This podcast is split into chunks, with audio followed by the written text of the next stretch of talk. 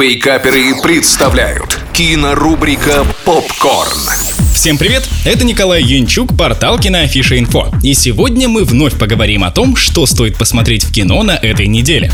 Открываем кинодень с российской семейной комедии «Иван Семенов. Школьный переполох». Главный герой фильма – школьник-хулиган Ваня. За выходки и плохое поведение его переводят из элитной школы в обычную, на окраине Перми. В новом обществе он очень быстро находит товарищей и единомышленников, с которыми они начинают проказничать еще больше, становясь кошмаром для всей школы. Фильм – это экранизация советской повести, изданной в тысяча девятьсот шестьдесят втором году. Многотрудная, полная невзгод и опасностей жизнь Ивана Семенова, второклассника и второгодника, переосмысленная на современный лад. Сам фильм снимали в Перми в обычной школе советской постройки, а главную роль в фильме сыграл рыжеволосый десятилетний москвич Роман Погорелов, и роль школьного хулигана ему очень подходит. Наблюдать за выходками и их последствиями крайне интересно. Роли друзей Ивана исполнили обычные пермские школьники, которые, на мой взгляд, тоже очень хорошо справились со своими героями. Визуальный ряд фильма яркий и красочный, наполненный интересными кадрами. Тоже можно сказать и про сюжетную составляющую. Шутки в фильме смогут рассмешить не только юных зрителей, но и аудиторию более взрослую. семь баллов из десяти.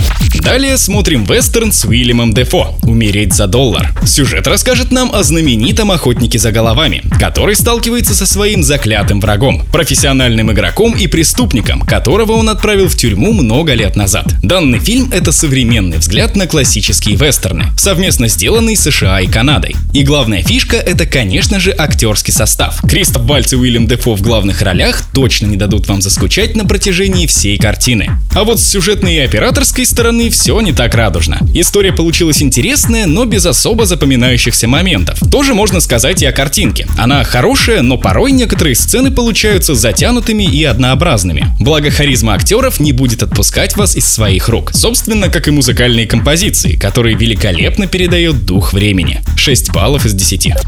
На этом все. Смотрите кино, читайте Киноафишу.Инфо и слушайте Радио Рекорд. Остаемся на связи. Кинорубрика «Попкорн». Каждый четверг в Вейкаперах на Рекорде.